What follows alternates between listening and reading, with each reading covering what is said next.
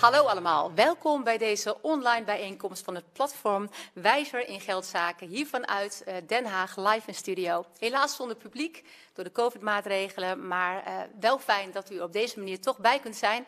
Want we gaan het vandaag hebben over een superbelangrijk onderwerp, namelijk de relatie tussen gezondheid en financiën.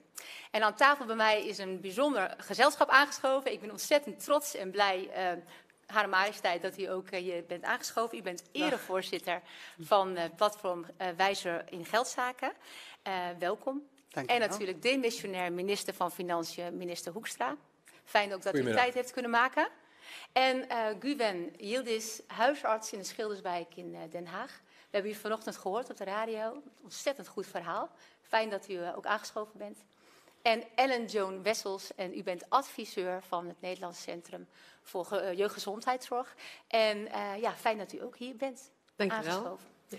Ja, dames en heren, dat gezondheid en financiën iets met elkaar te maken heeft, ja, dat blijkt wel uit de afgelopen corona-periode. Um, ja, we hebben van Nibud al gehoord vorig jaar dat we een enorme ja, boeggolf aan schulden zouden kunnen verwachten uit deze vreselijke periode.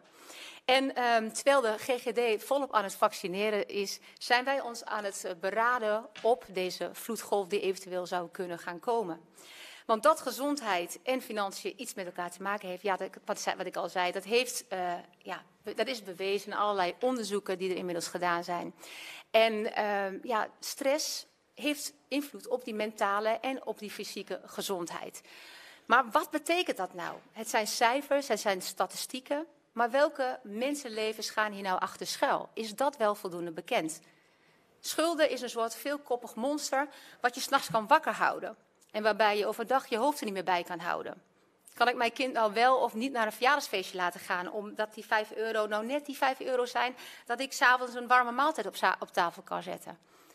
Het is niet eenvoudig. Maar daar gaan we met elkaar over praten vandaag. Bij wie ligt nou de bal? Is het de gezondheidszorg? Zijn het de financiële instellingen die hier iets in te doen hebben? De banken, de zorgverzekeraars, misschien ook de gemeente? En niet alleen het sociaal domein, maar ook bijvoorbeeld huisvesting of onderwijs.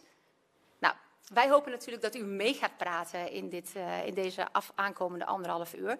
En dat u uw vragen en ook op uw opmerkingen kunt maken. Want dan zijn we toch een beetje interactief met elkaar hier bezig over dit belangrijke onderwerp. Um, ja, vandaag hebben we een soort uh, drieluik voor u. Namelijk het hoofd, de experts aan tafel. We hebben het hart, de ervaringsdeskundigen. En we gaan het hebben over de handen. Want analyseren en weten dat het een probleem is, is één. Maar er daadwerkelijk iets aan doen met elkaar, dat is twee. Maar waar ligt dan de sleutel? Waar kunnen we de oplossingen vinden? Hoe gaan we dit samen aanpakken? Majesteit, nogmaals ontzettend fijn dat u bent aangeschoven. En uh, de eerste vraag is ook aan u. Uh, mm. U houdt zich sinds 2009 al bezig met financiële uh, toegang, hè, dus toegang tot financiële veilige zaken in heel de wereld, internationaal. Vorige week heeft u 9 juni om precies te zijn een award ontvangen, mm. Financial Health Visionary Award, mm. voor alles wat u gedaan heeft binnen de VN. En um, uh, ja, u bent natuurlijk ook erevoorzitter van dit belangrijke platform Wijzer in Geldzaken. Waarom is dat zo belangrijk, die financiële gezondheid? Nou, ik moet zeggen, als ik spreek met mensen waar het echt uh, niet financieel goed gaat, uh, wat u net zei, hè, dat houdt je echt dag en nacht bezig. En je hoeft niet echt heel veel schulden te hebben om nachten zitten te piekeren. Het feit dat je misschien, zoals in deze coronaperiode, waar misschien je baan ja, nog niet, eh, wel bestond nog steeds, maar ja, de mogelijkheid dat misschien het anders zou zijn. Nou, dat betekent ja, en wat doe ik? Ik heb gewoon een hypotheek. He, dus die zorgen, dat, het brengt zoveel stress mee zich. En daarom vind ik zo blij dat we vandaag gaan praten over de combinatie van gezondheidszorg en financiële stress. Want ik, ja, ik moet zeggen, we spraken net over met de huisarts hier, hoe zoveel patiënten die komen eigenlijk de onderliggende stress is financiële stress. Um, ik doe ook heel veel werk met mentale gezondheid. En ook daar zie je dat heel veel depressieve mensen zijn mensen die ook financiële problemen hebben. Dus het is iets dat wij moeten bespreekbaar maken. Ik denk die issue is, hè, de huisarts is in de eerste lijn. En daardoor komen mensen daar naartoe ja, met een klacht, met eigenlijk willen ze praten over hun financiële stressen. De taboe die ligt op financiële problemen moeten we echt doorbreken. Want als we niet heel vroeg zijn, kunnen we niet oplossen. Dus ik was fantastisch dat de overheid heeft zoveel uh, ja, hulp, financiële hulp gegeven. Maar als we uitkomen van deze crisis, wat komt eruit? En dan moeten we echt klaar zijn om echt die eerste lijn heel goed, meteen heel snel te zijn. Als er financiële problemen zijn, meteen oplossen. Zodat we niet grotere problemen hebben met nog grotere consequenties, financieel en qua gezondheid. Ja, nou, dat is prachtig, mooi bruggetje ook naar de minister Hoekstra. Want ja, majesteit zegt het al, als straks de steunpakketten uh, ja, klaar zijn, uh, ophouden, wat komt er dan achterweg? En de vraag is dan ook, hoe worden nieuwe geldzorgen voorkomen? Ja, en we, denken, we zien natuurlijk allemaal dat aan de ene kant die economie straks uh, echt weer zal gaan bloeien. Met gelukkig een heleboel mensen die hun baan hebben behouden. een heleboel winkeliers, een heleboel mensen met een restaurant of een café met wie het hopelijk straks weer heel veel beter gaat. Maar er zal ook een groep mensen zijn die eh, toch in de schulden zit. En er was natuurlijk al een grote groep mensen in Nederland die al schuldproblemen hebben. En het is precies wat de koningin zegt. Um, dat vind ik zelf zo interessant, maar eigenlijk ook zo deprimerend aan het onderwerp. Uh, dat je ziet bij mensen die dat hebben, dat dat probleem van die schulden, dat eet eigenlijk andere, alle capaciteit om over andere dingen na te denken, eet dat weg. Dus die mensen zijn alleen nog maar bezig met die schulden of die deurwaarder of wat er moet. En hebben dus eigenlijk niet meer, ja, in goed Nederlands, de mindspace om na te denken over allerlei andere type problemen, allerlei andere dingen die ze, uh, die ze zouden moeten aanpakken. En dat, is, dat maakt het zo belangrijk om het te doen, sowieso al. En nu ligt er nog een extra opgave, omdat er vermoedelijk meer mensen zijn met dat type problemen. Ja, ja, een enorme opgave. Dat gaan we ook allemaal niet uh, vandaag in uh, twee uur of anderhalf uur oplossen met elkaar, maar wel een mooie stap om hier met elkaar te spreken. En vooral ook over de echelons van de verschillende hokjes heen te gaan kijken en de mens te vinden. Uh, dank u wel, minister Hoekstra. Ik denk dat ja? je wat toevoegen. Zeker. Het feit dat nu door corona heel veel mensen in de financiële problemen komen van iets van buitenaf, ja. neemt weg een beetje de taboe van het is mijn schuld is mijn eigen schuld. Ja dat het even van, je, het, je hoeft niet iets zelf proactief slecht gedaan te hebben om in financiële problemen te komen. Zodat wij echt nog bespreekbaarder maken. Want dit is een geweldige voorbeeld van iets die van buitenaf komt, die toch je in de financiële problemen komt. En daar is geen schade aan, daar moeten we iets aan doen. Ja, mooi. Taboe, het taboe maakt het gewoon nog erger. Ja, ja. Ja, mooi. Mooie aanvulling ook. Want dat brengt mij meteen bij het volgende punt, namelijk het, uh, het hoofd. Uh, ik heb u al aangekondigd, uh, huisarts dus in de Schilderswijk in Den Haag. Uh, Guven, um, Guven ja, jij maakt het dagelijks mee, wat, uh, wat ja. we hier als inleiding hebben gezegd. Vind, Hoe ziet dat uit? Ja, ik vind wat ik een heel belangrijk ja. punt van de, van de koningin vond, is dat inderdaad mensen als ze problemen hebben, financiële problemen, dat zien als persoonlijk falen. Hoe ja. kan ik nou in zo'n welvarend land als Nederland in armoede leven? He, dus dat maakt dat het, uh, dat het heel moeilijk voor hen is om dat bespreekbaar te maken. Een belangrijk punt wat u daarnet aanhaalde was inderdaad, nu is er buitenaf een probleem. He, mensen kunnen je niet meer zeggen van, jij doet het niet goed, het ligt aan jou. He. Nu kun je ook het probleem ligt van buiten, de economie ligt uh, stil. Ik was een flexwerker of ik werkte in de horeca en het is buiten mijn wil om dat ik nu thuis ben.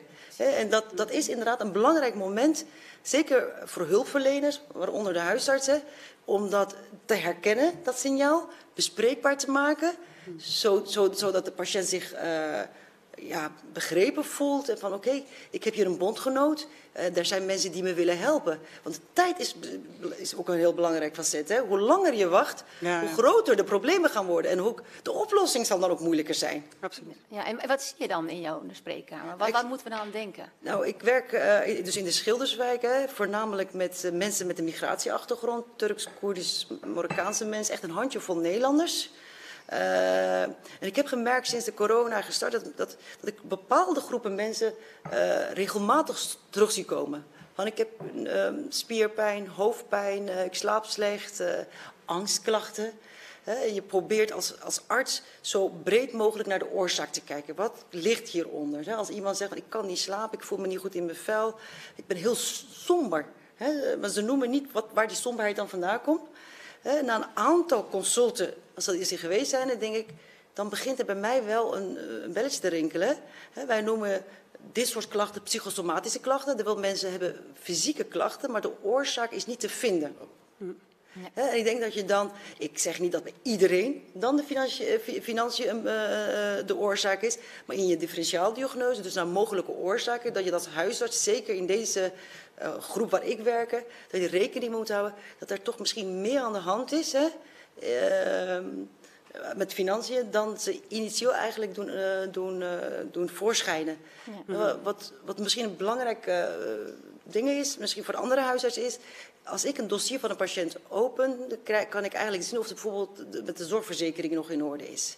Als de zorgverzekering ineens niet meer, niet meer in orde is, en dat was bijvoorbeeld drie maanden geleden nog wel het geval, dan is het voor mij enk, echt zo van oké, even de kans, even gaan, gaan voelen van even de kans aangrijpen om dat bespreekbaar te maken. Ja. Maar dat is wel een goede punt, want Ja. die zorgverzekering is die eerste, we hebben gezien dat studies, die eerste dat ze stoppen met betalen. Ja.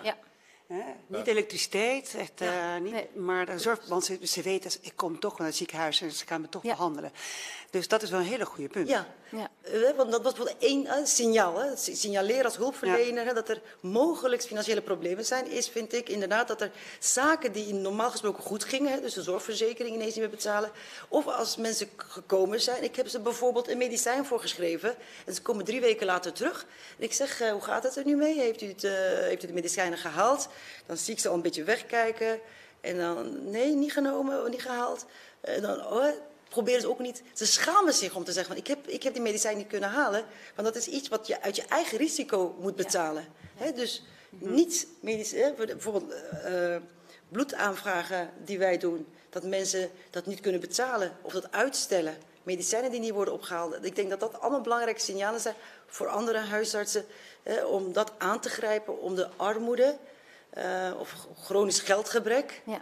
Ja, want je moet zo zien, een chronisch geldgebrek gijzelt mensen in armoede. Wat de minister daarnet ook zei, hè?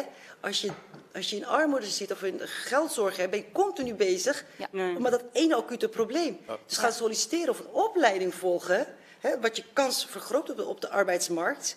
Daar kom je niet aan toe, want je bent continu bezig om de...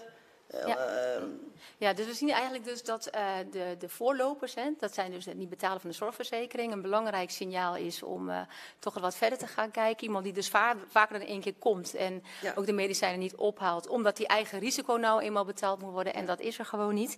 En ehm, ja, is, is dit nou ook eh, iets wat toegenomen is na de corona? Of Ja. tijdens de corona? Is dat iets wat je, wat je ziet? Jawel. Ik, had dat, ik, heb, ik heb een beetje voorgeselecteerd publiek. De mensen hebben multiproblematiek.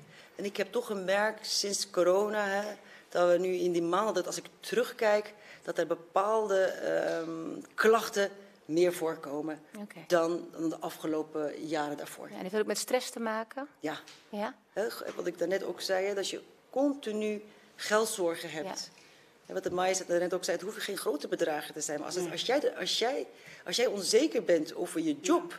of het kan voor sommige mensen kan 15.000 euro schuld zijn... maar voor anderen kan 30 euro al een reden zijn om slecht van te slapen.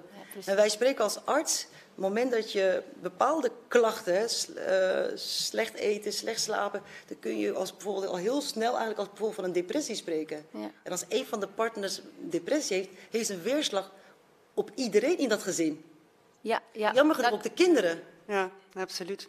Maar ik, ik vroeg net echt, hebt u, als u die vermoeden hebt, ehm, kunt u de conversatie aan?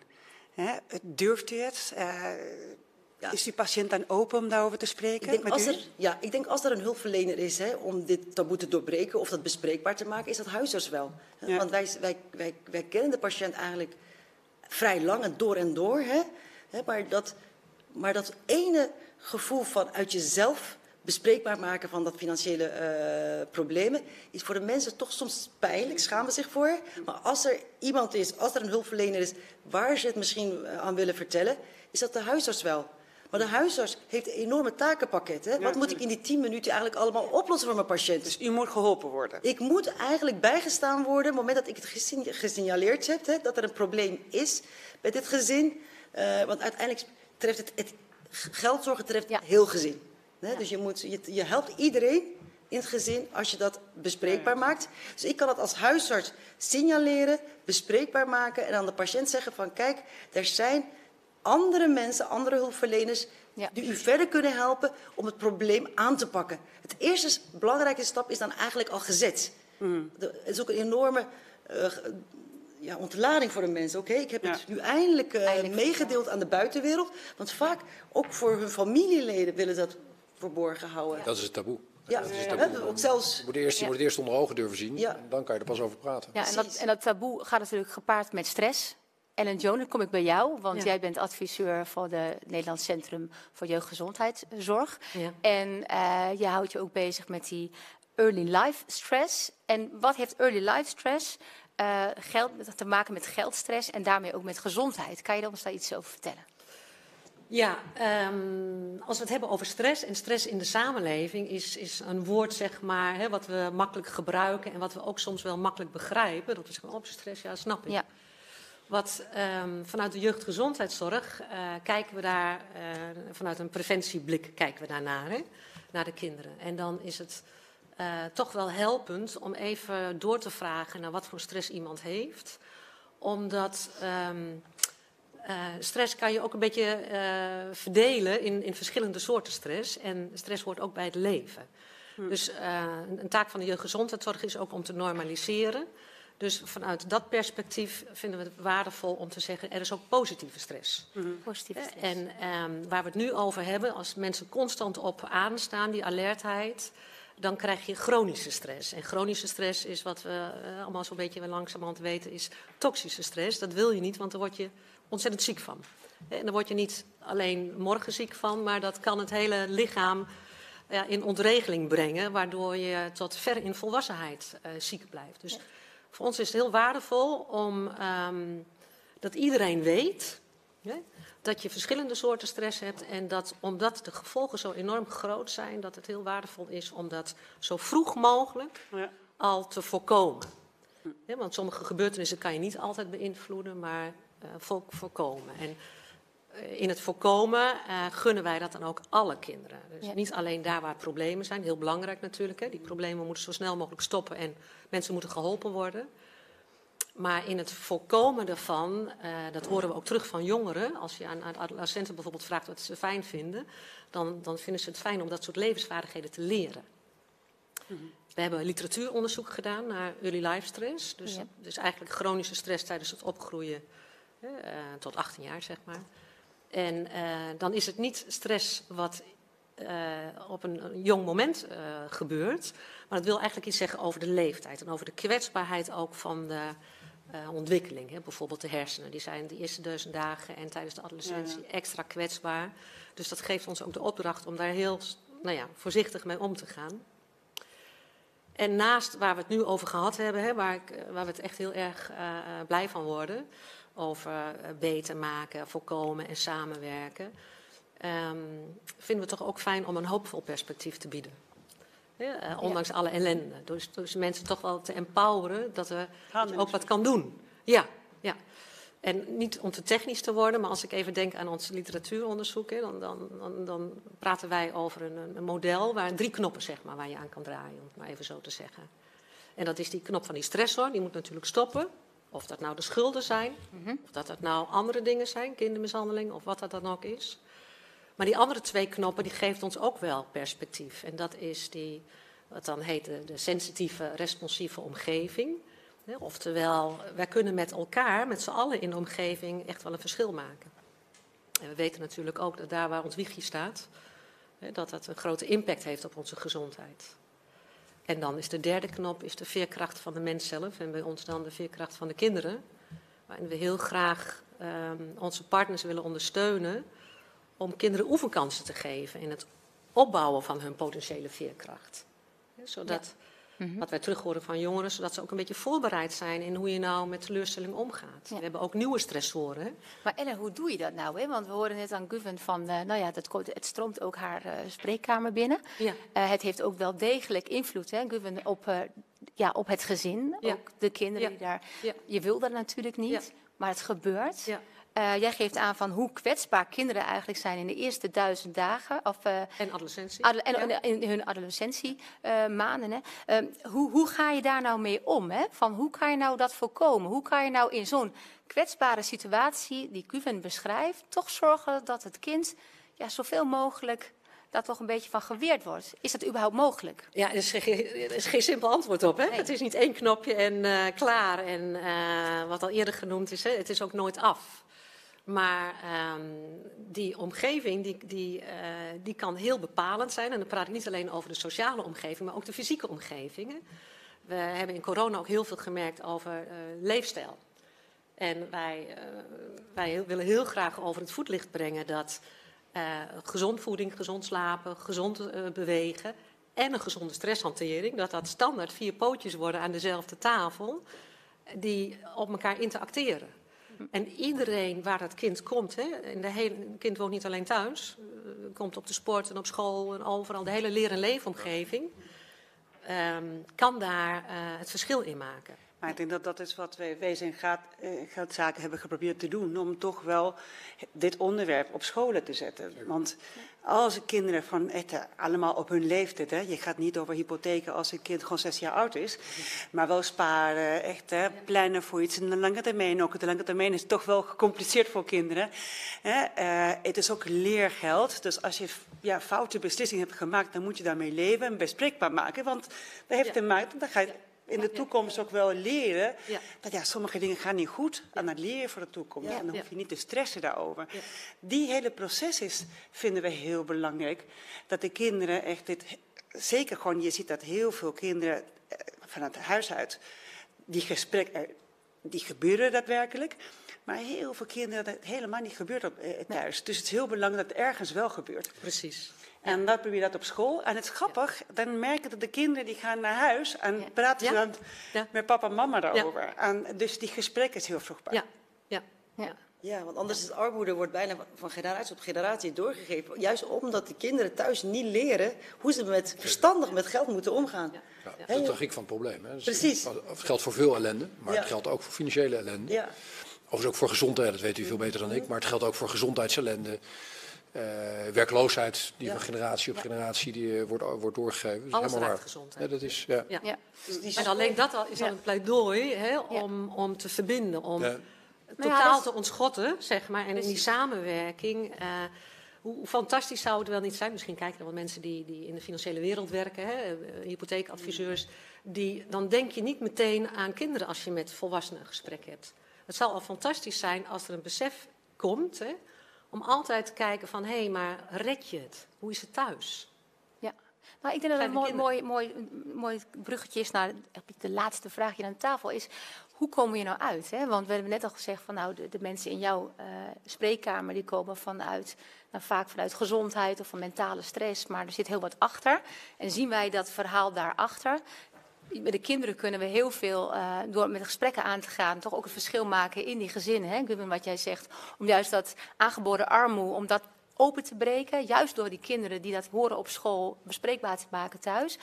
Um, maar wat gaan wij nou doen vandaag? Hè? Want is het iets alleen voor de gezondheidszorg? Wat heb jij nodig? De majesteit vroeg het jou al, uh, Guven.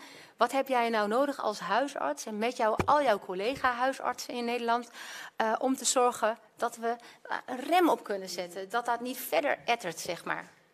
Ja, ik denk dat elke arts dat zal beamen. Ons takenpakket is gewoon zeer uitgebreid. Hè? Wij, moeten, wij moeten heel veel. En het is ook heel goed dat we bepaalde zaken doen... Uh, ik denk dat het echt een, misschien wel een noodkreet is hè, van als we deze mensen willen helpen, door, hè, door de, eigenlijk de huisarts een beetje te, te, ontlasten van, van haar of zijn taken, is door een schuldhulpbemiddelaar naar zulke praktijken te sturen. Het hoeft niet alle dagen in de week, maar een paar uur in de week zou al enorme uitkomst bieden dat we de patiënten die we, uh, die we gesignaleerd hebben dat er een uh, financieel probleem is, hè, dat we die mensen niet naar een loket in naar de gemeente moeten sturen, want dat, is zeer drempel. Ja. Hè, ver, mensen schamen zich, het is drempelverlagend. In, in, in, mijn geval is er ook nog taalbarrière. Hè, mensen spreken de taal niet, schrijven de, zijn de Nederlandse taal niet goed machtig. Dus in, voor, bijvoorbeeld voor mijn groep mensen zou het heel, heel, uh, heel dankbaar zijn hè, als er een schuldhulpverlener uh, in een van de kamers bij mij in de gezondheidscentrum gaan zitten. Zodat ik de patiënt rechtstreeks naar hem of naar haar kan eh, En is dat dan ook de link die je legt tussen gezondheid en financiën? Dat op dit hele concrete manier zouden die Absoluut. zo kunnen samenwerken? Absoluut. Want als je vraagt, wat kun je voor die kinderen doen? Hè? Door die ouders te helpen. Acuut nu. Je kunt met kinderen niet in gesprek. eh, eh, nu, daar, voor deze groep is het te laat. Maar als je de ouders helpt, als de ouders gelukkig zijn, dan zijn de kinderen dat ook. Want dan is de sfeer thuis beter. Hè, Als je ouders kunnen lachen, dan heb je de kinderen ook geholpen. En je neemt het patroon van huis uit over. Hè? Ja. En wat, wat ik nog wel wil toevoegen, eh, wat jij zegt, Guffem, is mooi. Hè, dat, ehm, eh, we moeten ons ook beseffen dat het niet onwil is. Hè? Dat, dat het ook een biologisch effect heeft als je stress hebt op je, nou ja, wat dan zo heet, de executieve functies. Hè? Dus dat het eh, ehm, invloed heeft op jouw concentratievermogen, op je planning. Ja. U noemde daar volgens mij een Engels woord net eh, voor, hè, wat hetzelfde eh, is. Ja, ja. En uh, dus dat betekent, kijk, elke ouder, er zit die ouderstafel, hè, elke ouder wil volgens mij uh, de beste ouder zijn die je, wilt, uh, die je kunt zijn. Maar dat is niet haalbaar. Hè? Uh, ook al heb je geen problemen, dan, dan is een mens is een mens. Dus het is wel heel waardevol als je ouders kan ondersteunen. En dat noem ik dan maar even de significante derde. Hè? Dat, en, soms is dat een opa of een oma, een tante, of, uh, maar dat kan ook de buurvrouw, of dat kan die ene leerkracht zijn die net even die ouder kan ondersteunen als het wat minder gaat, zodat dat kind uh, er minder last van heeft. En die ouder het gevoel heeft dat je toch ja. um, iets hebt kunnen betekenen. Mooi. Ja. Ja, ja dus um, uh, genoeg te doen op dit onderwerp. De link tussen financiën en uh, gezondheid uh, is hierbij gelegd. Hè. Ik wil ook zeggen, minister Hoekstra, van nou, schuldhulpverlening in die praktijk ja. van de huisarts. Ja, is dat iets voor... Uh... Nou, ik denk, nee, ik ben, ben het heel erg mee eens. Kijk, volgens mij het zijn, zijn eigenlijk twee dingen die je zou willen bereiken. Het, het eerste is dat uh, best moeilijk om te zien, maar wel, dat, maar, maar wel ook heel duidelijk uit deze, uh, uit deze dialoog, dat wat wij misschien zien als buitenstaander als in uw geval een probleem met hoofdpijn of een, een, probleem met uh, verzuim op school of wat dan, wat dan ook. Daar zit eigenlijk een ander probleem achter. En dat is een financieel probleem. En volgens mij begint het ermee dat je dat, dat met elkaar erkennen. En dat we weten dat er dus zoiets achter zit. Het tweede is, daar hebben we natuurlijk in, bij wijze en geldzaken ook vaker over gehad. Hoe zorg je er nou voor dat wij veel beter dan op dit moment het geval is, zorgen dat iedereen die betrokken is bij een gezin, u, uh, schuldhulpverlening, de gemeente, dat die elkaar weten te vinden. We hadden het er net even voor de uitzending over, dat, dat de koningin aan u vroeg, weet u dan wie u moet bellen? En dat u zei, ja, hele goede vraag, misschien eigenlijk wel niet. Dat, en, dat, dat, wat ik overigens helemaal begrijp, maar dat laat voor mij zien dat daar gewoon een taak ligt voor ons allemaal, om te zorgen dat al die hokjes die we hebben, ja, dat die tenminste de weg naar elkaar weten te vinden. Precies. En daarmee ook een link hebben van de huisarts naar de schuldhulpverlening, naar de gemeente. Dat, dat, dat, dat moeten we toch echt weten te realiseren met elkaar. Ja, het probleem is dat het, uh, de schuldhulpverlening wordt per gemeente gedefinieerd. Ik weet het, ja, ja. Dus, uh, ja. dus sommige gemeentes hebben deze best practice, wat we noemen, mm, echt, samen ja. met huisartsen. En andere helemaal niet. Dus wat we proberen met Schuldenlab is juist gewoon echt uh, bepaalde best practices echt uh, bij elkaar te brengen. Als het Landelijk leert. Hè? Ja, precies. Ja. En dan, uh, maar ja, we zijn net begonnen, dus dat moeten we veel beter gaan doen. En ik vraag me ook af, bijvoorbeeld de hele issue van privacywetgeving, mm -hmm. hoe dat ligt. Want dat wordt aangekaart als een van de problemen om Zeker. de goede samenwerking te vinden. Ook de financiering daarvan. Hè? Want er zijn verschillende potjes. Dus ja. de ene potje is, is niet de prikkel om echt heel snel te acteren. Dus ja, dat is waar wij echt veel beter moeten gaan praten op gemeenteniveau om dit wel goed op date te zijn. Ja. ja dus eigenlijk moeten we de snelweg aanleggen. Mm. En dan de wetgeving moet ondersteunend zijn om snel die snelweg te kunnen uh, uh, volgen. En liefst die snelweg ook zo kort mogelijk, ja. want u heeft het liefst uh, in, uw, in uw spreekkamer, ja. als ik goed begrijp. Dus niet nou, in het gezondheidscentrum. Ja, maar in je, ja. in je gezondheidscentrum. Ja, um, uh, en en die, die best practice die er zijn, die moeten we dus veel meer gaan verspreiden. En uh, waar kunnen wij dat vinden, majesteit? Nou, Schuldenlab doet precies dat. Uh, daar is het mee bezig. Wij hebben al meer dan 50 uh, gemeentes die samenwerken. Uh, we hopen daarmee dat veel meer kennis en veel meer evaluatie wordt gedaan. Uh, en uiteindelijk dat meer gemeenten zich, zich, aansluiten. Maar het is een kwestie van capaciteit. We zijn al echt uh, minder dan twee jaar bezig. Dus um, daar hopen we ja, heel veel kilometers te maken. En dat wij echt van 500.000 huishoudens met problematische schulden, dat echt een, iets van de geschiedenis is. Ja. want wat u net zei, echt, de families lopen echt vijf jaar lang met schuldenproblemen voordat ze überhaupt in de bel trekken. En dan hebben ze gemiddelde, gemiddelde 14 schuldeisers. Ja. Dus de banken spelen alleen maar een hele kleine rol. Ja. Dat is veel gecompliceerder dan dat. Dus dat, daar moeten we echt uh, veel meer samenwerken ja. tussen alle schuldeisers. Wie heeft de ledende rol? Hè, uh, hoe wordt de early warnings gedaan? Dus die soort van zaken heb ik gedaan. We hebben een jonge perspectieffonds die hier gestart is hier in Den Haag. Die doet het fantastisch voor de jongeren van 18 tot 25. Die is ook een bepaalde doelgroep. Uh, we hebben ook nog de, voor de problemen, multiproblemen gezien, hebben we ook een soort van net best practice. Dus ik ja. denk het is een kwestie van ja, Tijd nog en meer aanwezig. Ja, precies. Ja, mooi zeg. Dus het veelkoppig monster waar we het net over hadden in het begin, die kunnen we aan als we met elkaar samenwerken, de snelweg weten te vinden en de best practices die er zijn, om die meteen in die snelweg te metselen. Om te zorgen dat uh, nou, al die gezinnen die nu veel te lang nog wachten om hulp te gaan zoeken, en een enorm taboe ook uh, op, uh, op heerst, op ligt, dat we dat ja, ook mede met vandaag, maar ook al die mooie initiatieven die er al zijn, dat we die kunnen oplossen met elkaar. In ieder geval awareness te creëren dat het geen taboe hoeft te zijn en dat uh, heel veel mensen met dit probleem uh, kampen. En uh, dat je er niet alleen voor staat, want dat is volgens mij ook wat hier ook aan tafel kunnen worden geconcludeerd. Ja, dan wil ik, het is alweer aan het einde van het onderdeel hoofd. Guven, ontzettend bedankt voor jouw pleidooi en ook de manier waarop jij met passie en, en vertelt over over je vak ook. En de rol van de huisarts hierin als sportwachter. Zeer belangrijk. En Ellen Joan, jij ook bedankt voor de, de, onderbouwing ook van het hele verhaal. Wat het gaat over jongeren en over adolescenten, maar over kinderen. Um, wij spreken elkaar nog in het onderdeel handen. Dus jullie gaan nog niet weg. En dames en heren, thuis kunt u ook de vragen nog stellen aan Guven of aan Ellen Joan. En die vragen die verzamelen wij straks en die gaan we behandelen in het onderdeel handen. Dus laat het vooral even hieronder in de livestream, in de chat even weten. Dan gaan wij dat verzamelen. En dan zie ik jullie zo. Dankjewel. Ja, dan uh, gaan wij door met het onderdeel hart. Want naar het hoofd komt het hart, of eigenlijk gaat het samen op natuurlijk. Um, en wij hebben in het hartdeel uh, willen wij stilstaan bij ervaringsdeskundigen. Hebben net met experts gesproken, er zijn wetenschappelijke artikelen, er is van alles bekend, er zijn cijfers bekend. Maar welke mensen zitten nou achter die cijfers? Wat is dat leed? En in plaats van cijfers is een echt verhaal toch ook, zet ook weer aan om die samenwerking daadwerkelijk te gaan zoeken met elkaar. Want we hebben elkaar nodig om dit te kunnen oplossen. En uh, we hebben drie ervaringsdeskundigen bereid gevonden om hun verhaal hier aan tafel te doen. Dat wil zeggen twee aan tafel en uh, één, uh, daar gaan we straks naar kijken. En dat is namelijk Edson. Edson da Graça. En u kent hem wellicht als komiek, presentator maar ook ervaringsdeskundige, want hij heeft ook een hele periode schulden gehad. En tijdens bevrijdingsdag heeft hij in, in zijn bevrijdingscollege gesproken over zijn bevrijding van zijn schulden. En dat praten daarover met anderen hele belangrijk is. We gaan even kijken naar zijn verhaal.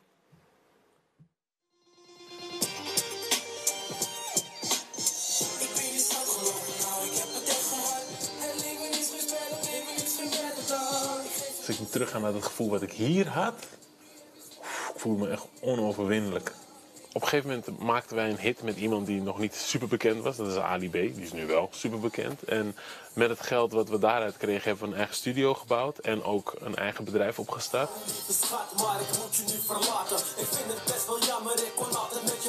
De manager die wij eh, bevoegd hadden gemaakt om zeg maar, die rekening in beheer te houden. Want we, we waren jong, we dachten als wij toegang hebben tot zulke bedragen, ja, dan gaat het geheid mis. En hij was al wat ouder, dus we dachten dat komt helemaal goed.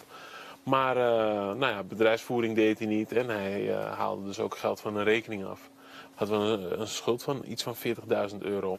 Ik kreeg een, uh, een, brief van een deurwaarderskantoor. En ik belde en toen kreeg ik een man aan de telefoon. Ik zeg, ja, sorry, maar ik kan niet betalen. En ik zie dat jullie bij me thuis willen komen om dingen te pakken. En hij ging me toch de keer, jongen. Ja, dan kan je wel huilen, dan kan je wel huilen. Maar zo werkt het natuurlijk niet. Je moet gewoon betalen. dacht ik, wat? En toen dacht ik van, ja, ik wil gewoon dood.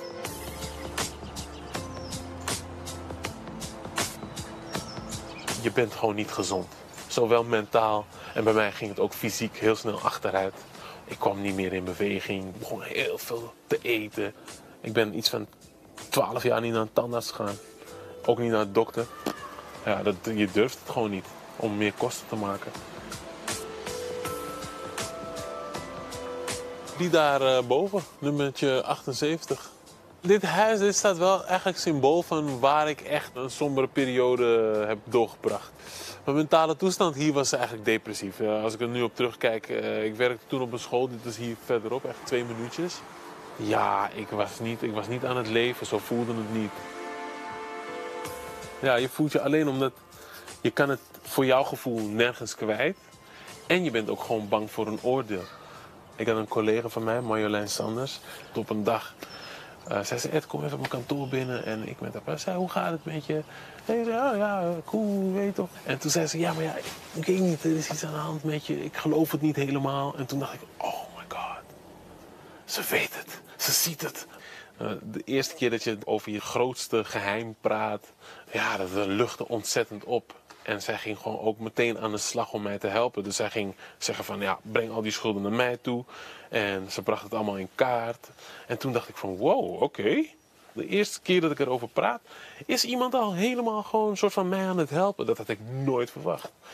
Ik had eigenlijk gedacht dat die confrontatie me het laatste zetje zou geven en me totaal zou gaan breken. Maar die confrontatie was juist van, ja, nou, kom dan, weet je. En uh, nu, nu kon ik er tegenaan.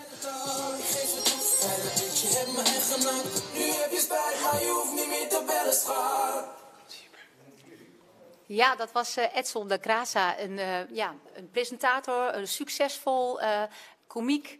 En ook dus een ervaringsdeskundige als het gaat over schulden. En zo kan je maar zien dat als je beroemd bent of succes hebt, dat je niet immuun hoeft te zijn voor, voor schulden. Want het kan iedereen overkomen, zo zie je maar weer. Uh, hij kon helaas niet hierbij aanwezig zijn, had het graag gewild, maar hij moest naar het buitenland. En, uh, maar hij heeft wel laten weten dat hij het erg belangrijk vindt om twee dingen achter te laten. Namelijk, praat erover, want het heeft hem zoveel gebracht. En het tweede is, zie mensen met schulden als mensen en niet als nummertjes. Want uh, ja, je voelt je al zo rot. En als je op die manier ook nog eens een keer de menselijke maat verliest, dan zijn we nog veel verder van huis. Um, ja, indrukwekkend filmpje. Ja, absoluut. Ja, Dagmar, jij bent aangeschoven. Nieuwe gasten, dames en heren. Dagmar uh, Nieuwwold, fijn dat je aangeschoven bent. Dankjewel. Ervaringsdeskundige. En uh, Mohamed Azim. Mohamed, fijn ook dat jij uh, hebt, bent aangeschoven. Dankjewel. Super dapper en veel respect voor jullie dat jullie je verhaal willen doen. En zo ontzettend ja, belangrijk ook om dit verhaal te horen. En er werd net al gezegd, door de corona, ja, weet je, het, het, het overkomt je van buitenaf, wat de majesteit ook al aangeeft. Dus dit is ook het moment om het taboe open te breken en met elkaar in gesprek te gaan. Uh, Dagmar, even naar jou. Als je dit filmpje van Edson ziet, ja. raakt je dat? Zeker, tuurlijk. Uh, vooral de herkenbaarheid, de schaamte, het, uh, het eigenlijk niet naar buiten willen, willen brengen van, van je verhaal. Uh, die worsteling met ja, wanneer ga je dat gesprek dan wel aan en met wie en hoe pak je dat aan. Um, ja, dat is wel echt ja, die schaamte. Dat, dat, ik had zelf heel erg het gevoel dat ik faalde. Hmm. En dat het mijn schuld was, of mijn eigen schuld was. Ja, terwijl ik geen schulden maakte of heb gemaakt, uh, maar ik had, uh, leefde in financiële armoede. Oké. Okay. Ja.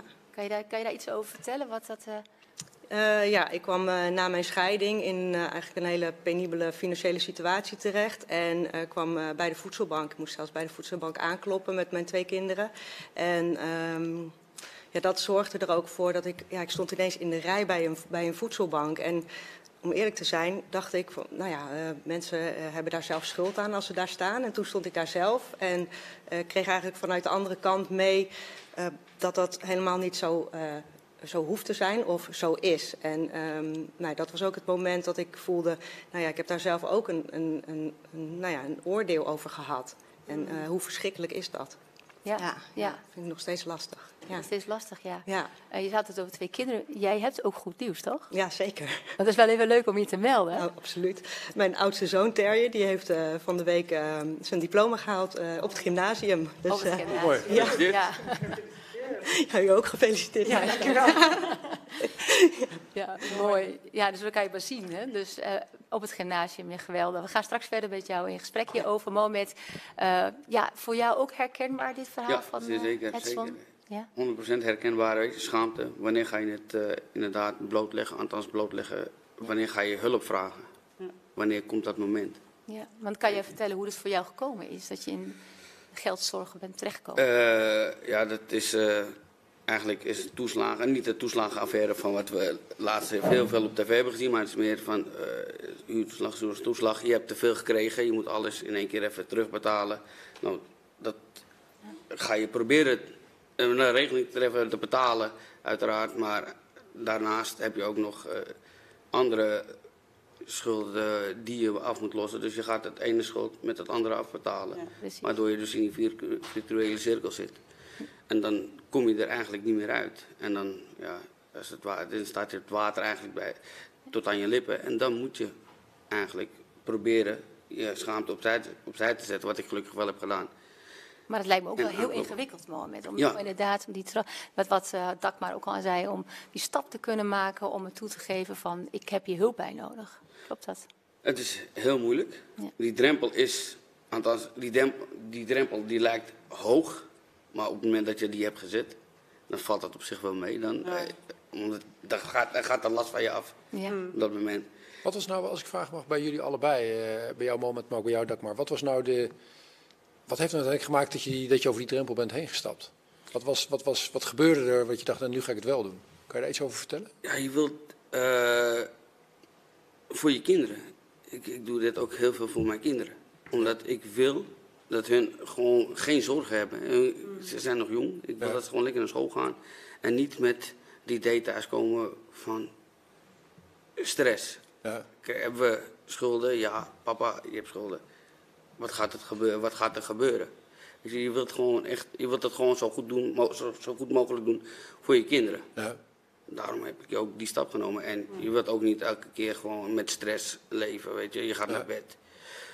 En je staat ermee op. Dat, dat, wil je ook gewoon niet meer. Je wilt ook gewoon gezond zijn, gezond leven. Ja, wat was nou Dagmar voor jou het moment dat je, of, eh, sorry, moment was jou, voor jou het moment dat je zei van, en nu trek ik aan de bel. En waar heb je dat gedaan? Dat was volgens mij bij de werkgever. Bij mijn werkgever inderdaad, bij een vertrouwenspersoon. Bij, eh, bij, ons, eh, bij mijn werkgever. Die heeft mij toen naar personeelszaken eh, doorgestuurd. Nou, daar heb ik mijn verhaal gedaan. En toen zijn wij dus, eh, en hun werken dan eh, samen met eh, financiële vitaliteit, met de budgetcoachgroep ja, van Nederland. En ja, zo ben ik er eigenlijk ingerold. Weet je, door, middels zelf, door zelf hulp te vragen en via mijn werkgever. Nou, is er iemand bij mij thuisgekomen, een budgetcoach, is bij mij thuisgekomen. Die heeft alle financiële samen met mij doorgenomen, even op het rijtje gezet. En zo is het balletje gaan rollen. Ja. Had u misschien eerder, nu met de kennis van nu, heb je zoiets van, eh, ik had wel veel eerder aan de bel moeten trekken. Ja, zeer zeker. Zeer Wat, zeker. wat was het moment dat u de mogelijkheid zou gehad hebben om het te doen en je hebt het toch niet gedaan? Omdat je denkt dat je het zelf op kan lossen. En toch die pure schaamte die er is. Weet je? je denkt dat je faalt. Je, dat, dat, dat falen, dat wil je niet. Je wilt niet falen tegenover je kinderen, tegenover je partner of naar buiten toe. Ja, wat Dagmar eigenlijk ook beschrijft. Hè? Ja. Ja, ja. En, en uiteindelijk ben je bij de vitaliteitscoach of een financiële vitaliteitscoach terechtgekomen, een budget. eh, Budget goed. Ja. ja, groep en een coach die heeft met jou meegekeken van hoe, het, eh, hoe je het zou kunnen oppakken. Kreeg je net zoals Edson dat gevoel van en nu ga ik ervoor? Ja, zeker. Zeker. Nu ga ik, er, weet je, toen heb ik ook eh, gezegd van ja, ik wil ervoor gaan. Ook al is het, want uiteindelijk ga je dan een schuldhulpverlening en je gaat dan, dat duurt ongeveer drie jaar, vijf jaar, dat ligt er maar net aan. Weet je, dan moet je eigenlijk, om maar zo te zeggen, op een houtje bijten, even drie jaar. Maar daarna weet je ook weer van het is klaar, het is achter mij. Wij kunnen nu vooruitkijken met, en gezonder, weer gezonder gaan leven. Ja, ja. Dus dat is echt... eh, Nou, dat gezonde leven, daarmee, dus, want de, de relatie met jouw gezondheid, merkte je ook aan jezelf dat het iets met je gezondheid deed, die stress? Ja, ik, eh, het deed wel wat, want je slaapt slecht. Stress, overdag, je bent vermoeid. En ja, je bent meer geprikkeld. En dan, dat, breng je, dat wil je dan verbergen. Maar je kan het niet verbergen, want er hoeft maar iets te gebeuren. Of, of eh, je, je kinderen doen maar iets wat eigenlijk heel normaal is. Ja.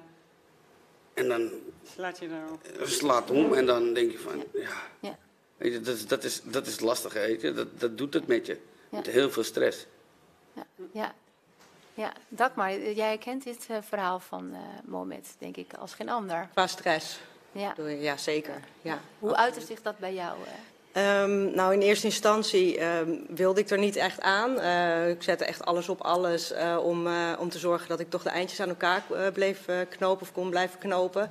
En ehm, dat vertaalde zich uiteindelijk dat mijn lijf eigenlijk in, in opstand kwam. Dus ik, ik kreeg ontzettend last van ondergewicht.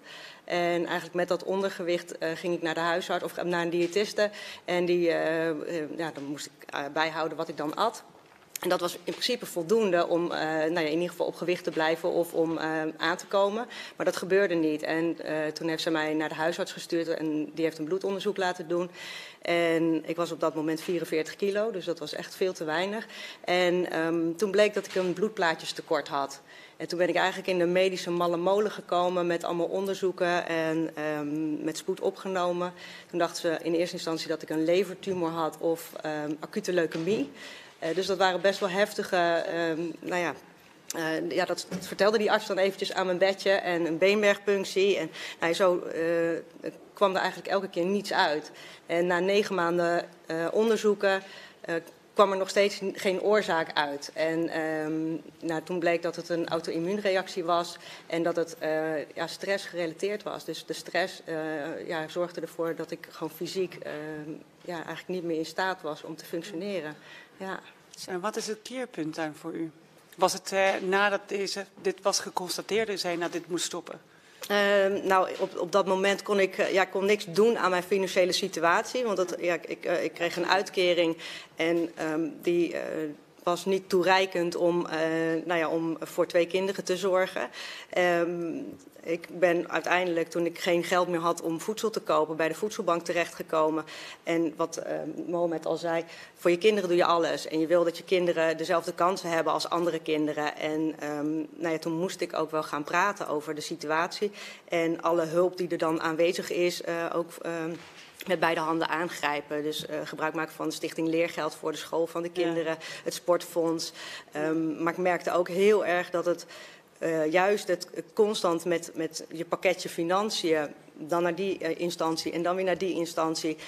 Eh, eigenlijk had ik er een dagtaak aan om Ja. het rond te krijgen. En die tijd had ik veel liever besteed aan, ehm, nou ja, aan andere dingen. Dus dat, het, het vergde eigenlijk heel erg veel in de situatie. En op een moment dat dat eigenlijk niet. ehm, nou ja, dat ik het er eigenlijk niet bij kon hebben. Dus die stress was zo enorm. En toch ja, werd er dan eigenlijk te veel gevraagd. En dat, ehm, ja, dat, dat, dat ehm, heeft ervoor gezorgd dat ik uiteindelijk een opleiding ben gaan doen eh, en, eh, tot ervaringsdeskundige. Om te zorgen dat ik vanuit daar eh, nou ja, eigenlijk kon kijken van wat, wat moet er anders in Nederland. Ja. En door wie bent u uiteindelijk wel goed geholpen? Ehm, mm, dat zijn, nou, de Voedselbank Amersfoort die heeft voor mij wel echt een, een, goede, een grote betekenis gehad. Eh, maar zeker ook een ambtenaar waar ik terecht kwam en waar ik mijn verhaal deed. En op dat moment was ik in afwachting of ik recht had op een uitkering ehm, eh, van, eh, van het UWV. En die hadden een wachttijd van acht weken. En dan had ik acht weken geen inkomen. Dus dan was de kans dat ik op straat kwam te staan met de kinderen. En ik deed mijn verha- verhaal en hij zei ook van ja, je hebt geen recht op een bijstandsuitkering. Maar we kunnen je natuurlijk niet zonder geld laten zitten. En hij heeft gezegd, nou, wat ik doe is... ehm, je krijgt een bijstandsuitkering voor de komende twee maanden. En als eh, het UWV zo'n beslissing heeft genomen en je krijgt met terugwerkende kracht toch Ja. dat eh, van hun terug, dan betaal je ons weer terug. En zo is dat ook gegaan. Dus voor, eh, hij heeft echt het verschil gemaakt, absoluut. Nog steeds. Ja, zeker weten. Ja, Mooi. ja. Zo zou het eigenlijk moeten, overal moeten zijn. Dus een op maat oplossing, als ik het goed begrijp. Ja. En iemand die zijn nek uitsteekt om te zorgen dat... eh, Absoluut. Ja, Ja. ja. absoluut. Maatwerk, ik denk ook elke situatie is uniek. En elke situatie vraagt ook om een unieke aanpak. En Ja. eh, protocollen en handreikingen en handleidingen, ja, dat, daartussen eh, ja, dan moeten mensen in een, in een hokje passen. En, ehm, maar dat, het past meestal niet. En wat er nodig is om die stress naar beneden te krijgen, dat is voor iedereen anders. En voor de een is het inderdaad een financieel eh, stukje. En voor de ander is het misschien een fiets om hun kinderen naar sportlessen te kunnen Ja, brengen. absoluut. Dus het, het, eh, het zit hem niet altijd in, eh, in alleen maar het financiële stuk. Ja. Het zit hem ook in ja, wat is er verder nodig Ja. om de stress eigenlijk te verlagen. Ja. Ja. Ja, mooi. Nou ja, eh, mooi, maar ook heel schrijnend. Maar fijn ook dat je er goed bent eh, uitgekomen op zo'n manier. En dat er dus mensen zijn die hun nek durven uitsteken om te zorgen dat het eh, dat er een op maatoplossing eh, komt. Maar ik hoor jou ook in jullie beide verhalen dat, het, dat er, dat er iemand is. Die, die komt op je pad om te zorgen dat er een soort lifeline wordt uitgegooid. Maar dat de systemen nou niet altijd behulpzaam zijn. Dus dat is denk ik ook goed om Ja. straks in het deel eh, drie eh, de handen om te kijken van hoe wij elkaars handen kunnen vinden. Ja, om die snelweg te kunnen maken. Hè? Van, eh, ja. Maar als u hoort, er is ook heel veel. Hè?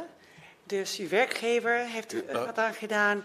De voedselbank heeft er wat aan gedaan. Ik weet dat die voedsel in Amersfoort doet het hele goede intake in het begin. En ze keken naar het hele plaatje in plaats van gewoon eten geven. Dat Ja. doen ze heel goed in Ja, Amersfoort. zeker. Absoluut. Hè, en dat is speciaal voor de voedselbank in Amersfoort. Ja. Maar ehm, ook wel fijn dat u had gewoon een hele goede ambtenaar die echt naar u in zijn totaliteit eh, keek. Absoluut. Ja, Absoluut. dus, dat is al, dus je hebt gewoon heel veel partijen nodig. eigenlijk, En ook geluk.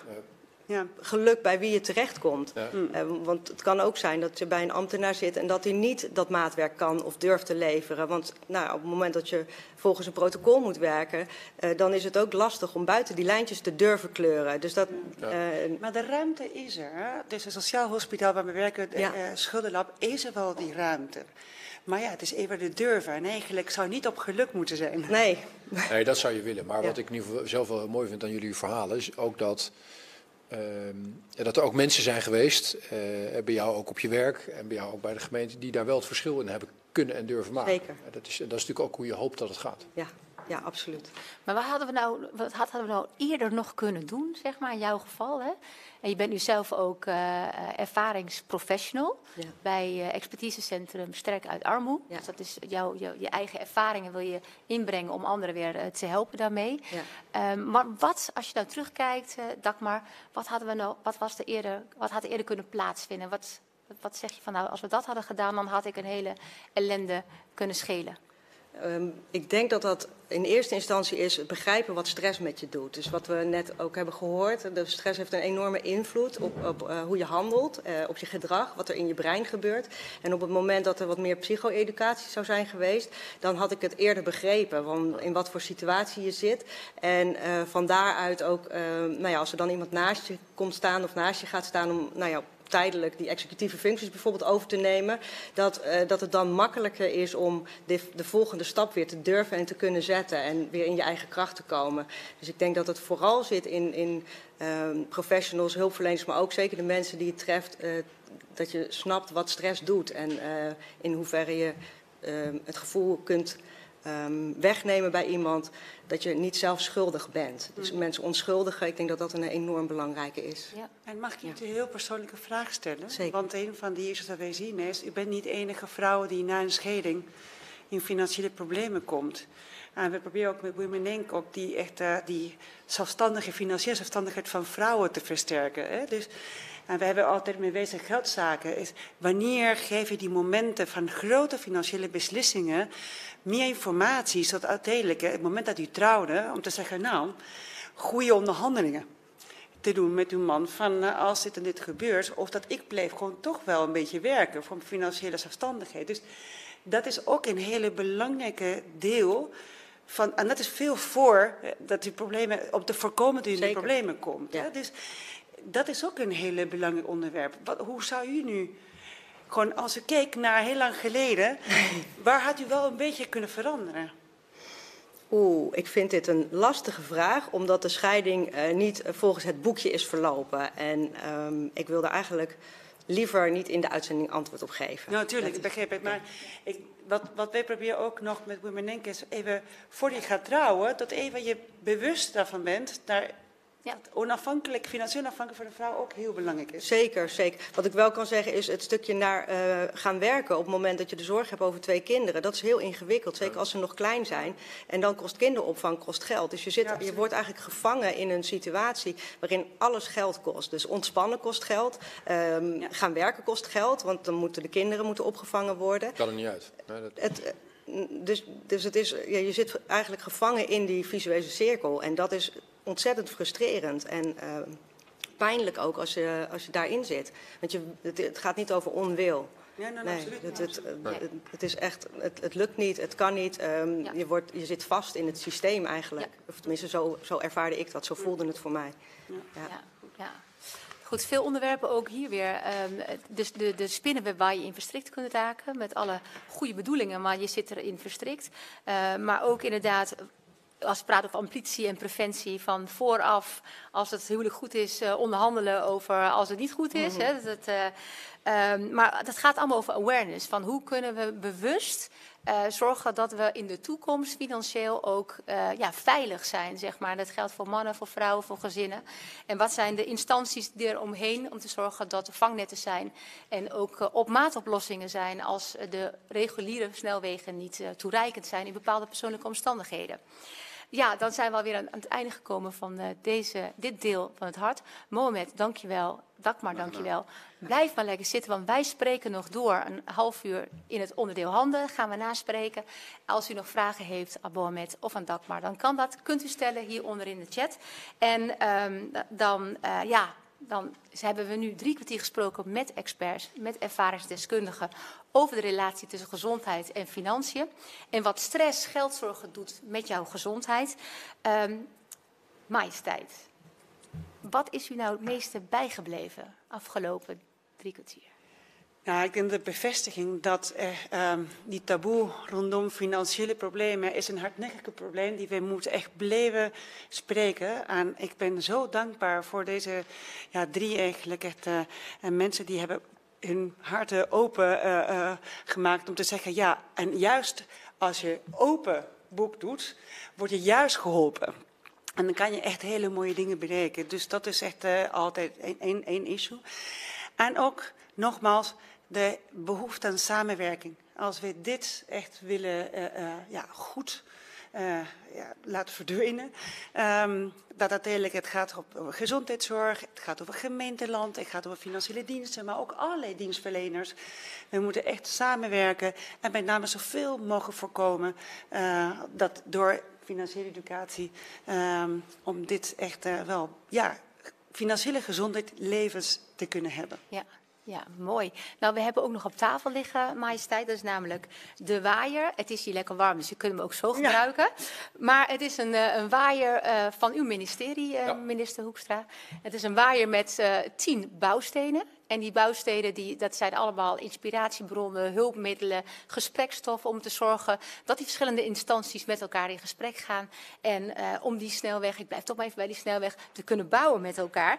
Ehm, als u de waaier even voor u neemt, die, tien blokken, eh, minister, wat is dan voor u dat je zegt van nou ja, dat is een hele belangrijke, die wil ik toch nog even graag benadrukken. Nou, het slaat denk ik eigenlijk aan bij, bij dit gesprek. Er zijn- een heleboel dingen die, die allemaal belangrijk zijn. Ik vond trouwens echt super stoer wat jullie hier eh, met ons hebben willen, willen delen. Het zit op die, bewust, op die bewustwording. Volgens mij dat is een van die kaartjes die daar ook heel nadrukkelijk in zit. Dat, want als je niet weet dat dit probleem daarachter zit, dan kan je het ook nooit oplossen. Eh, het zit erg op die samenwerking, wat de koningin ook zegt. En dat, dat, nou ja, de koningin en ik hebben vaker, inmiddels een jaar vier, hebben we deze, dit type dialoog. En het, het valt toch elke keer weer op hoeveel er met hele goede bedoelingen heel veel instanties bezig zijn. En soms zitten er mensen naast elkaar aan tafel die eigenlijk van elkaar maar half weten wat ze aan het doen zijn. Dus dat moet beter. En het laatste, en dat staat misschien wel niet zo heel nadrukkelijk in die waaier, maar dat valt me toch elke keer weer op als ik naar Mohamed en naar Dagmar luister, maar ook breder. Je denkt heel vaak, wat hadden we nou kunnen doen om te zorgen dat de drempel eerder lager was geweest? Want wat was er dan veel ellende eh, jullie bespaard geweest en ook anderen? En Dus dat blijft wel in mijn hoofd zitten. Wat kunnen we nou met elkaar doen om ervoor te zorgen dat je drie, zes, negen, twaalf maanden eerder zorgt, nog eerder, zorgt dat mensen denken, maar nu ga ik erover praten. Ja. Daar ben ik zelf nog wel, zit nog wel op te puzzelen. Ja, ja. Ja, we beginnen nu. En de awareness is één, toch? dat- en, nee, dat- eh, en de wil om elkaar te vinden, die is er zeker. Eh, een cultuurverandering, ook op de werkvloer van al die instanties, dat is dan twee, hè, waar we nog aan moeten gaan werken. Maar het is niet alleen financiën, het is niet alleen gezondheid, het is niet alleen de gemeente. Maar het gaat echt, stel de mens centraal en laat de instanties ondersteunend zijn. Dat hoor ik u ook eh, vooral zeggen. Eh, nou, mocht u nou denken, ik wil die waaier wel hebben, dat kan. Dan kunt u hieronder een mooie link zien, daar kunt u op klikken. U kunt hem bestellen. Bestel meteen een paar meer, ze zijn gratis. Eh, en, eh, maar u kunt ook de, de duurzame variant bestellen. Dat is namelijk een digitale variant. Eh, dat scheelt weer een paar bomen. Dus ehm, bestel ze vooral en ga vooral met elkaar aan de slag. Want we hebben er veel over gepraat, veel geanalyseerd. Maar doen is nog altijd het belangrijkste. Ga met elkaar de stap aan. En denk niet van, ik heb mijn boel op orde, het zal mij... Hè? Maar probeer ook die handreiking te maken naar die andere echelons. Ehm, ja, dan is het weer het einde van, deze, van dit uur. We hebben het hoofd gehad, we hebben het hart gehad. We gaan zo naar de handen toe. Ehm, ik wil u ontzettend bedanken. Eh, voordat we helemaal gaan afsluiten, wil ik u nog even erop wijzen dat er in het derde deel, het onderdeel handen, dat u naar een link kunt. Eh, Er zijn vijf sessies, dat moet ik goed zeggen, vijf sessies. De eerste sessie is hier aan tafel. Gaan we napraten met u, de kijkers, aan de hand van de vragen met Mohamed, Dagmar, met Guven en met Ellen Joan. Ehm, maar er zijn ook vier andere sessies die de inhoud ingaan. En eh, die kunt u vinden via de WebEx-link. Dat is hier rechtsboven. En eh, ehm, daar kunt u op klikken en dan komt u heel makkelijk met het wachtwoord 1234. Het is niet mijn pincode overigens. 1234 komt u in de sessie terecht. En als het goed is, ziet u nu de sessies op een rij staan. Eh, ses- Sessie 2 is, er komt een schuldenaar bij dokter in gesprek met VWS over de gevolgen van geldzorgen voor je gezondheid en de rol van de overheid en de zorgverlener. Sessie 3 is helpend incasseren. Schuldeisers, zoals zorgverzekeraars, kunnen klanten helpen. Dat gebeurt ook volop, zo horen we in een goede best practice. We delen ervaringen hoe je contact met klanten kan opnemen. Hoe doe je dat nou als zorgverzekeraar? Eh, Sessie 4 gaat over financieel gezond op de werkvloer. Mohamed, heb jij ook al wat eh, verteld over hoe dat bij jou is gegaan. Wat kun je nou als werknemer doen? En wat kan je als werkgever doen met eh, werknemers met geldzorgen? We gaan daarover in gesprek met elkaar. Sessie 5 is nutjes en keuzestress. Begrijpen, sturen en meten. Gedragsinzichten om verstandige financiële keuzes te bevorderen en financiële stress te verlagen. Hoe belangrijk is dat? De stress verlagen. En u kunt het allemaal via de link van WebEx, moet ik even goed zeggen, link WebEx. Klikt eraan en dan bent u met 1, 2, 3, 4 in de sessie. Eh, wij hebben een hele korte pauze en eh, ik wil u ontzettend bedanken voor uw komst, majesteit. En voor de mooie dialoog hier aan tafel, zeer waardevol. En ik denk dat het goed is dat we alle mooie best practices die u ook eh, aangeeft van wat er allemaal al wel niet is, dat we dat naar de oppervlakte brengen, nog meer dan nu. En dat we met elkaar gaan zorgen dat we nou ja, de gevolgen van ook de ja, vloedgolven aan schulden die mogelijkerwijs eruit komen, dat we die kunnen tegengaan. Dank u wel. Dank u wel.